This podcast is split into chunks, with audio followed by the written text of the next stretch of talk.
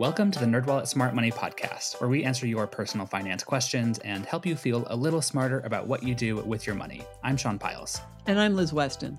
Want us to answer your money questions? Well, send them our way. Call or text us on the Nerd Hotline at 901 730 6373. That's 901 730 NERD. Or email us at podcast at nerdwallet.com. And hit that subscribe button to get new episodes delivered to your devices every Monday. And if you like what you hear, leave us a review. This episode, Liz and I are wrapping up our hashtag New Money Goal series with a conversation about what home buying will look like in 2021 with mortgage nerd Holden Lewis. Spoiler alert, it's going to be competitive. But first, in our This Week in Your Money segment, Liz and I are talking about NerdWallet's 2021 Best of Awards. Each year, NerdWallet puts together a list of the best financial products from savings accounts to cashback cards and even car insurance. And while our nerds judge each product based on its own criteria, the guiding principle of what makes a best product is that it's consumer friendly and helps you take control of your money. So, to help you, our listeners, get the most of the hard work that all of our nerds have done, Liz and I are going to give you some background about the awards and how they can help you make smart money moves. Yeah, a lot goes into it. More than four dozen of our writers and editors work on the best of awards, and they come up with rubrics to judge all these different financial products. For mortgages, for example, the evaluation looks at the loan types that are available and the online capabilities of the lenders, the online rate information. It looks at customer service and at complaints filed with the Consumer Financial Protection Bureau. Mm-hmm. These rubrics are massive. I mean, it's no secret that we at NerdWallet love a good spreadsheet, and these things are really detailed and incredible. So, kudos to all the nerds who spent hours and hours doing this. But the goal is really to make objective ratings on these different financial products. We want to help you make the best decision and have the best products possible. But one thing that I think is really interesting about the Best of Awards is that it really is the culmination of NerdWallet's mission, which is to provide clarity for all of life's financial decisions. And oftentimes, making a decision requires getting a financial product, but you don't want one that might have really high fees or has really horrible customer service or there's some sort of sneaky thing in the fine print that you don't find out about until it bites you in the butt. So, our goal is to make it so it's easy so you can compare different financial products. Yeah, and if you haven't heard our origin story, our founder Tim Chen originally started the company after coming up with a spreadsheet for his sister. His sister wanted to know what was the best credit card for her, and he realized that there weren't any good resources out there to help her with that question back in the day. So he mm. came up with this spreadsheet to help her, and then her friends started bugging him about it, and that created a website, and that led to the foundation of uh, NerdWallet and now here we are in your ears talking to you about it. exactly. Well, one thing that's kind of interesting about making financial decisions and financial products that you might need to look for is that it's not every single day that you're choosing one to get. You're not applying for a credit card all the time, or in my mm-hmm. case, applying for a mortgage, something that I just did this past fall. And I thought that I was comfortable shopping for financial products, having been at NerdWallet for about five years at this point but I really didn't know where to start. It turns out these things are very technical, they're very big, they're for a lot of money, and there are all these different scary companies that I'd never heard of before. So I ended up going to our page of the best mortgage lenders and getting to know what different things I should be looking for, like what kinds of fees I might have to pay, and what makes one company better than another when it comes to their customer service or their online interface. All these things I hadn't really considered before. And so once I looked through all the different roundups that we have and I found the best financial products, I was able to apply for five different mortgages and then do my own homework, getting to know what the lender's fees were, what the title fees were, what would be due at closing, and what my PMI would be. So that way I could price compare on my own terms based on the initial research that NerdWallet did for me. Wait, wait, wait. You applied for five mortgages? I did apply for five mortgages, yes. I am someone who loves to be very methodical and take my time, especially when it comes to getting a mortgage. It's a pretty big financial decision. So I wanted to make sure that I could get the best price possible. And in the end, because I had applied for so many, I was able to negotiate and I was able to save around $900 by Woo! haggling with one lender over another because of the fees. Yeah. Okay. Well, I was just thinking about in the days before I came to NerdWallet, I would double apply because that was to me the way to get the best deal. I mm. didn't really have a good way to compare lenders, so I just make the applications. I never thought to do it five times. it's really impressive. Maybe but, if we weren't in a pandemic, I wouldn't have done five applications, but I had plenty of free time. So okay, all right, all right, that's cool. But the nice thing about NerdWallet is it's kind of like a boutique versus a department store. So mm. the boutique, they do the culling for you. You're still making the choice. You know, it's not like they have one shirt or one pair of pants. They have many choices for you, but the initial cull's been done. Right. You can trust the people that are putting this together for you that they have your best interest in mind. Yeah, exactly. And in the coming weeks, we're actually going to be talking to some of the nerds behind the Best of Awards, the people who actually did this work. So keep an ear out for that. All right, sounds good. And now I think we can get on to our conversation with Holden. Let's do it. Hey, Holden, welcome back to the show. Hey, thanks for having me again. This is really my pleasure. Always a joy to talk with you, Holden, especially when we have a topic that is so hot right now. You know, 2020 was a record breaking year for too many reasons. I think we all know that, but it was an especially active year for home buying. So I'm wondering what you think the market looks like at the outset of 2021. The watchword at the outset of 2021 is competitive. Owners are reluctant to put their homes on the market because mm-hmm. they don't want strangers walking around in their homes. But there is a ton of demand. You know, you just keep getting this big wave of people entering their early 30s, which is the prime first time home buying age. And of course, people, they want to move out of the cities. I think that that's a little bit of an overblown explanation for the high demand because, yeah, sure, people want to move out of the cities into the suburbs but they're being replaced immediately by people who want to move to the big city. I mean, come on. You're 29, 30 years old. You want to go to the big city. Well, I will be really interested to see how the vaccinations shake out with the way the market's been going. You know, the whole thing with 2020 was that people wanted to go out and get somewhere with a yard so that when they were hunkering down, they could have a little bit more space for themselves. But as people get vaccinated and life begins to return to some semblance of normal, I wouldn't be surprised if the trend began to reverse itself. I wouldn't be surprised either. I mean, you have a lot of things going on. First of all, sure, people might feel a little bit less pressure to buy right now when the vaccinations start up, but also the number of homes that are available on the market is so low that I think that it discourages a lot of people. So people might just want to wait until this summer, figuring, okay, I'll have a bigger selection in six months. Now, one trend we didn't discuss is the remote trend, remote working trend, because more companies have realized, hey, this actually works and are allowing their people to work from anywhere. I know this is by far not the majority of employers, but do you think that's contributing to this effect at all?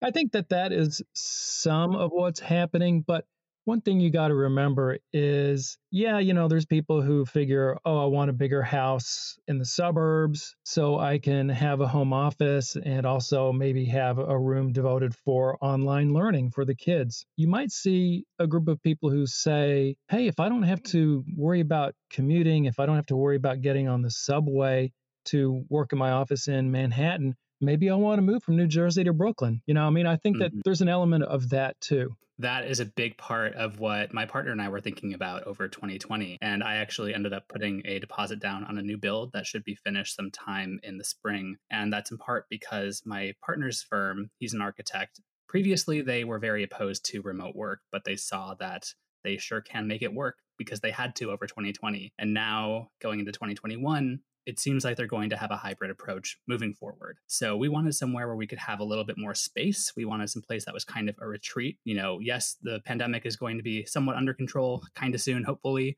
but there are still going to be things that we want to get away from, like, you know, climate change or whatever. And so I ended up buying a house in what I'm thinking will probably be a bit of a Zoom community. Oh, interesting. Which is a term that I think we'll be hearing more and more of. I wouldn't be surprised if that trend, while it might diminish a little bit, I don't think it's going to fully go away. In Oregon, Bend has kind of become a hot Zoom community because a lot of people want some place that has beautiful nature, that isn't as crowded, but they can still get a nice home. And that trend was actually starting before the pandemic. Places like Bend, and I mentioned Colorado because a lot of people are attracted to the activities, the outdoor stuff you can do there. So I think the pandemic just accelerated what was already going on. Yeah. And at the same time, because people are moving to these somewhat smaller towns and different areas, the home prices there are going up. Mm-hmm. So, for example, the town where I'm buying a house right now, when I bought it, the house was 260, which is part of why I bought it because it was pretty affordable.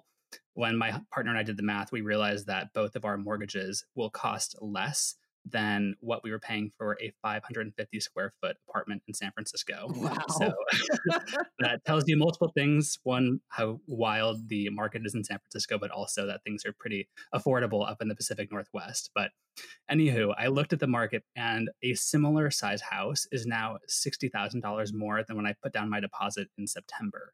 Wow. That's a big change. Sean, you're buying a new construction house, or are you waiting for the the construction to actually finish? And then when you talk about when prices went up, are you talking about brand new houses by the same developer, or are you talking about comparable used houses in the neighborhood? I am buying a new house, and the foundation was just poured a couple weeks ago, which has been pretty exciting to watch. I'm having my real estate agent send me bi weekly updates. So, when I talk about comparable prices, these are also new builds that have yet to be fully constructed, right in the same neighborhood, same size practically. And yeah, they're about $60,000 more than what I paid. Woo. Man. Again, great, great timing. I feel very lucky that I got that house when I did because I purchased it right when the season was kind of winding down in September. There was kind of a lull until just recently. Mm-hmm. And now they're picking up again, and all of the new houses are at that newer price point. Well, I feel kind of bad for people who started looking in December instead of September. Well, so for people who are hoping to buy a house in the new year, I'm thinking that rising prices will continue to be a challenge, but are there any other unexpected parts of the home buying process that new buyers should be aware of right now? Getting a mortgage pre approval before you start looking at houses is pretty much a precondition at this point. Real estate agents, they don't want unqualified people just trooping through their houses, right? You know, you need to be pre approved for a loan, just really to be able to look at houses and to have an offer considered. So what'll happen is a lot of times as a home buyer, you'll go to a real estate agent and say, I want to start looking at houses, and they'll say, Great, let's work on that pre approval letter first, because the agents who are working on behalf of sellers are going to insist on that. Holden, could you explain the difference between pre qualified and pre approved? Sure. When you are pre-qualified for a mortgage, they're basically looking at your income and your debts and basically saying, "Oh, okay, yeah, it looks like you're going to be able to qualify for X amount of a mortgage." When you are pre-approved, they are taking a closer look at your income and at your debts and they're also looking at your credit score. And so it's just a finer tuned version of what you're going to be able to afford to borrow, how much you can borrow, and roughly what interest rate you can borrow. Because if you have a credit score of 740 or higher, you're going to get the best available rates. If you're below that, you might have to pay a slightly higher rate. So, checking your credit is a really important part of the process, and pre approval looks at your credit, and pre qualification does not. And if you do get a higher interest rate, that could limit how much you can borrow, right? Exactly. When you have a higher interest rate, your monthly payments will go up for a given amount. And so what that means is with a higher interest rate, you're going to qualify for a smaller amount. And it can make a pretty big difference. A quarter of a percentage point could make a difference of 10, 20, 30,000 dollars just to reach the same monthly principal and interest payment. So it's worthwhile to work on that credit score, right? It is definitely worthwhile to work on that credit score, but I do want to mention this, and that is that you don't have to have immaculate credit to get a mortgage. Yes, your best deals are going to go to people who have credit scores of 740 or higher. But mm-hmm. the FHA and the VA exist partly to allow people with not perfect credit to borrow. And, you know, if the time is right for you in your life to buy a home now, and your credit hasn't been built to where you want it to be, you can get FHA loan or a VA loan, get into home ownership. And, while prices are rising so fast, you know, I can see where a lot of people would say, I want to buy right now. I'm ready. I don't know if I'll be able to afford something a year from now. Let's go ahead and get an FHA loan and get into a house now. Yeah. And if you can afford the various costs, that can make a lot of sense. You know, with an FHA loan, well, and also with a VA loan, you do have some upfront costs that you have to pay, either upfront mortgage insurance for a FHA loan or a loan guarantee for a VA loan. Yes, it's some upfront money that you have to pay. but it really might be worth it just to be able to get into a house now instead of later that brings me back to thinking about how competitive the market is right now. And I felt really lucky finding this house when I did. My partner, when he bought his house, it was a similar situation where he just found the right house at the right time. But come spring, things are going to be very competitive yet again. So I'm wondering how you think people can stand out in a really competitive market. There are a number of ways to stand out, and one of them is just make a competitive offer from the outset. I've talked with real estate agents who say that when their clients, especially first time buyers, when they're getting ready to make an offer, what the agent will say to the client is, if you don't get this house, will you regret not offering $500 more? Know, if the client says, yes, I probably would, then they'll say, okay, now let's say you offered that amount. Then would you regret not offering $500 more than that? You know, until they get to mm-hmm. the point where this is how much I'm willing to pay. Making that competitive offer and making a realistic offer on the other hand, like don't offer more than you can comfortably afford. You know, you might think, well, why would I do that? Well, you might do that if you've made five offers and all of them were rejected. The sixth time, you might say, all right, I'm going to shoot the moon and I just, I won't vacation for the next 10 years. Just, at that point, you got to calm down. Maybe I need to take a break for a few weeks, kind of screw my head back on right. And there's one other thing to talk about as far as standing out in a competitive market, and that is decide quickly. You know, a lot of sellers, they're getting multiple offers on the day that it goes on the market. In October, the latest stats I have, almost three quarters of homes sold in less than a month. The houses are just going so fast these sellers are getting multiple offers in just a day or two. So you really, really have to make that decision immediately. Is this a house I want to make an offer on? I'm wondering how you strike the balance between that. You know, I'm thinking as I hear you say this about my sister and her boyfriend who are trying to buy a house in Central California. Prices are going up. Things aren't staying on the market longer than a week. My hmm. sister is more in the camp of let's do this. We got to get in now, even if it's a house that needs a little bit of work whereas her boyfriend is much more conservative and it takes him months to decide even what color to paint a wall in a house. So, how do you figure out when is the right time to make that decision? Well, you have to make that decision ahead of time, really. And what you need to do is have your checklist. I, I mean, seriously, have your checklist of things that you're looking for and deal breakers. For example, your deal breaker might be having one and three quarters bathrooms instead of two and sticking to it. You know, once something ticks all the boxes, go ahead and make an offer. You know, we like to say sometimes that the best time to buy a house is when you're ready to buy a house. Mm-hmm. And that means financially having the money saved, having your credit in a pretty decent position, but also being mentally prepared to do that. And I think that that's something people need to think about as well is when are they ready personally to do this? And you do need to be able to stay put for a while, three years, four years, five years, just to make sure that the appreciation offsets the costs of buying that house and then again selling it. Sean, how did you know? How did I know? That's a great question, Holden. I've been saving for a while. My partner and I had this initial plan of he would get a house in Portland.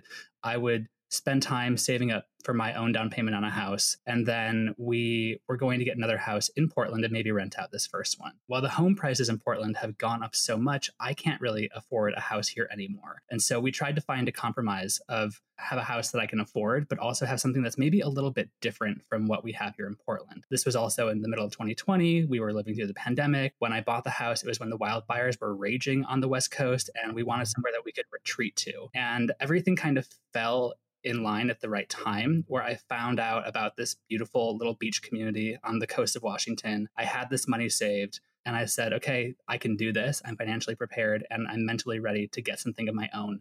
And I kind of pulled the trigger. See, that that's interesting that different people have different, well, triggers. So mm-hmm. for you, you were already financially ready. You'd been thinking about it a long time. So the trigger was really finding the town Whereas mm-hmm. for some people, they might know exactly what city they want to live in, what neighborhood, and the trigger is getting their credit score to where they want it to be or saving up a certain amount of money. Yeah, that's a really good point because we did look at coastal Oregon and it's pretty expensive and things that were in my price range weren't quite the standard that I was looking for in a house. So, yeah, I heard about this great town and it just seemed to be the right fit at the right time. And I want to give some hope to the people who are making offers and getting blown out of the water by people who can, you know, pay twice as much in cash or whatever. We had that situation of making a full price offer on a house and having it rejected. we were like, what else mm-hmm. can we do? And, right. you know, obviously you can bid more, but in our case, it turned out to be the best thing because the next house we saw is the house we're living in now. And I remember telling my husband as we're walking up the sidewalk, now, this is not going to be an emotional decision. We have to be logical about this. I walked in the door, fell in love, and it was like, whatever you want here, take all my money. I also had friends who had the opposite experience, who were kind of panicked into buying a house that mm. they still have and they're not crazy about it. They're not crazy about the house. They're not crazy about the neighborhood. They feel like they had to grab something. So I would just say make sure this is the right house if you're going to go all out and make a top of the line offer. I do worry about that. I worry about people making that panic offer and they haven't fully vetted things like neighborhood noise, commuting time. You know, you really got to to know your neighborhoods. I think that has to be part of the calculus is really identifying what neighborhoods you're going to look at. That way you're just less likely to end up buying a home, moving in and then being surprised because you didn't realize that there's a garbage dump yeah, go beyond the neighborhood. That's kind of what I wish my friends had done. What's down the street is commercial. And that's what makes them mm-hmm. uncomfortable. It's not residential. Another thing I want to talk about are love letters. These are things that prospective buyers will write to a seller, hoping that they can get on the seller's good side, make a case for themselves, and get this house and stand out. What do you guys think about these? I think they are a fair housing nightmare. I think a lot of times these letters, first of all, they have a photo of the family in them, right? And so the unspoken message, or maybe it's actually spoken, is pick me to buy your house because I'm just like you. And what that can translate into is we're white too, or mm. we have children too. It implicitly invites discrimination, even if the seller discriminates subconsciously, they might end up discriminating. And it just seems deeply unfair. This is something I never thought about until one of our colleagues, Barbara Marquand, wrote about it once I realized what was happening and what could happen with these letters, it really makes a case for don't do it. Don't encourage mm-hmm. it. Just make a really good offer. Oh, I, I've asked real estate agents about that in the past. And just in the last couple of years, agents have been really kind of non-committal about it. They're not suggesting it, at least most of them aren't. They're definitely not enthusiastic about it. I think maybe love letters will be sent if the prospective buyer insists, but agents just, they're not comfortable with it. Holden, I have a final question for you. And this is kind of technical and it's about buying down the rate on a mortgage because I have yet to actually close on my mortgage. I still have some terms that are up for negotiation. So, can you explain what this concept is and how I can maybe take advantage of it? When you buy down the rate, you are paying a fee to get a lower interest rate. And that fee technically is prepaid interest. It makes a lot of sense when interest rates are high. When interest rates are this low, when you can get a 30 year fixed rate mortgage for less than 3%, I'm not sure I really see much utility in buying the rate even lower. I definitely want to hear what Liz has to say about this. Like, you know, I think it's a present value of money situation. But I just mm-hmm. think that overall, if you have excess money when you're buying the house, then maybe it might be better to keep that in savings, especially at a time of economic turmoil like we're in, mm-hmm. or doing something like spending the money on furniture or tools or a lawnmower or something like well, Holden, when you said if you have excess money, my immediate thought was you won't for long if you buy a house. something will go wrong and we'll take up that money.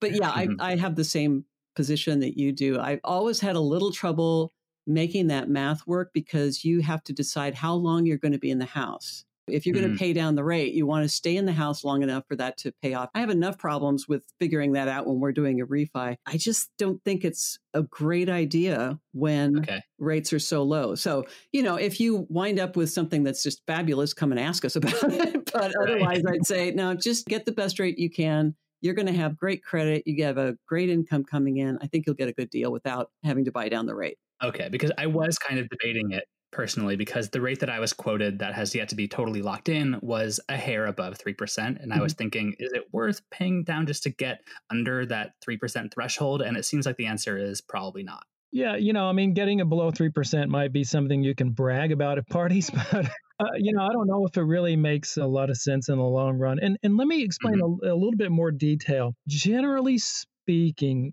if you pay one point, which equals 1% of the loan amount, that will decrease your interest rate by a quarter of a percentage point. So let's say you're borrowing $200,000 and they quote you a 3% rate. Well, you might be able to pay $2,000, which is one point, to decrease the interest rate from 3% to 2.75%. Sometimes the math is a little bit different. Maybe a point will only buy the rate down an eighth of a percentage point, but kind of that's the general rule of thumb. One point equals one quarter of a percentage point reduction in the interest rate. I would just say a lot of people try to get the very bottom of interest rates. And again, I don't think it's worth sweating that too much. If you can get a decent deal and you can afford the payments, that's mm-hmm. what you're shooting for. I wouldn't wait or try to time the market. It just never works. Right. Okay. Never. Thanks, guys. Well, th- Holden, thank you so much for joining us. It's always a joy. Hey, you're welcome. And with that, let's get on to our takeaway tips. And I can kick us off here. First up, get ready. Save up for a down payment and get your credit profile in the best shape possible before applying for a mortgage. Next, set realistic expectations. Buying a house, especially in a competitive market, can take months to accomplish. But be ready to act. Since the market is so competitive for buyers right now, prepare yourself to jump when the stars align. And that's all we have for this episode. Do you have a money question of your own? Turn to the nerds and call or text us your questions at 901 730 6373. That's 901 730 NERD. You can also email us at podcast at nerdwallet.com. Also, visit nerdwallet.com slash podcast for more information on this episode. And remember to subscribe, rate, and review us wherever you're getting this podcast. And here is our brief disclaimer, thoughtfully crafted by NerdWallet's legal team. Your questions are answered by knowledgeable and talented finance writers, but we are not financial or investment advisors. This nerdy info is provided for general educational and entertainment purposes and may not apply to your specific circumstances. And with that said, until next time, turn to the nerds.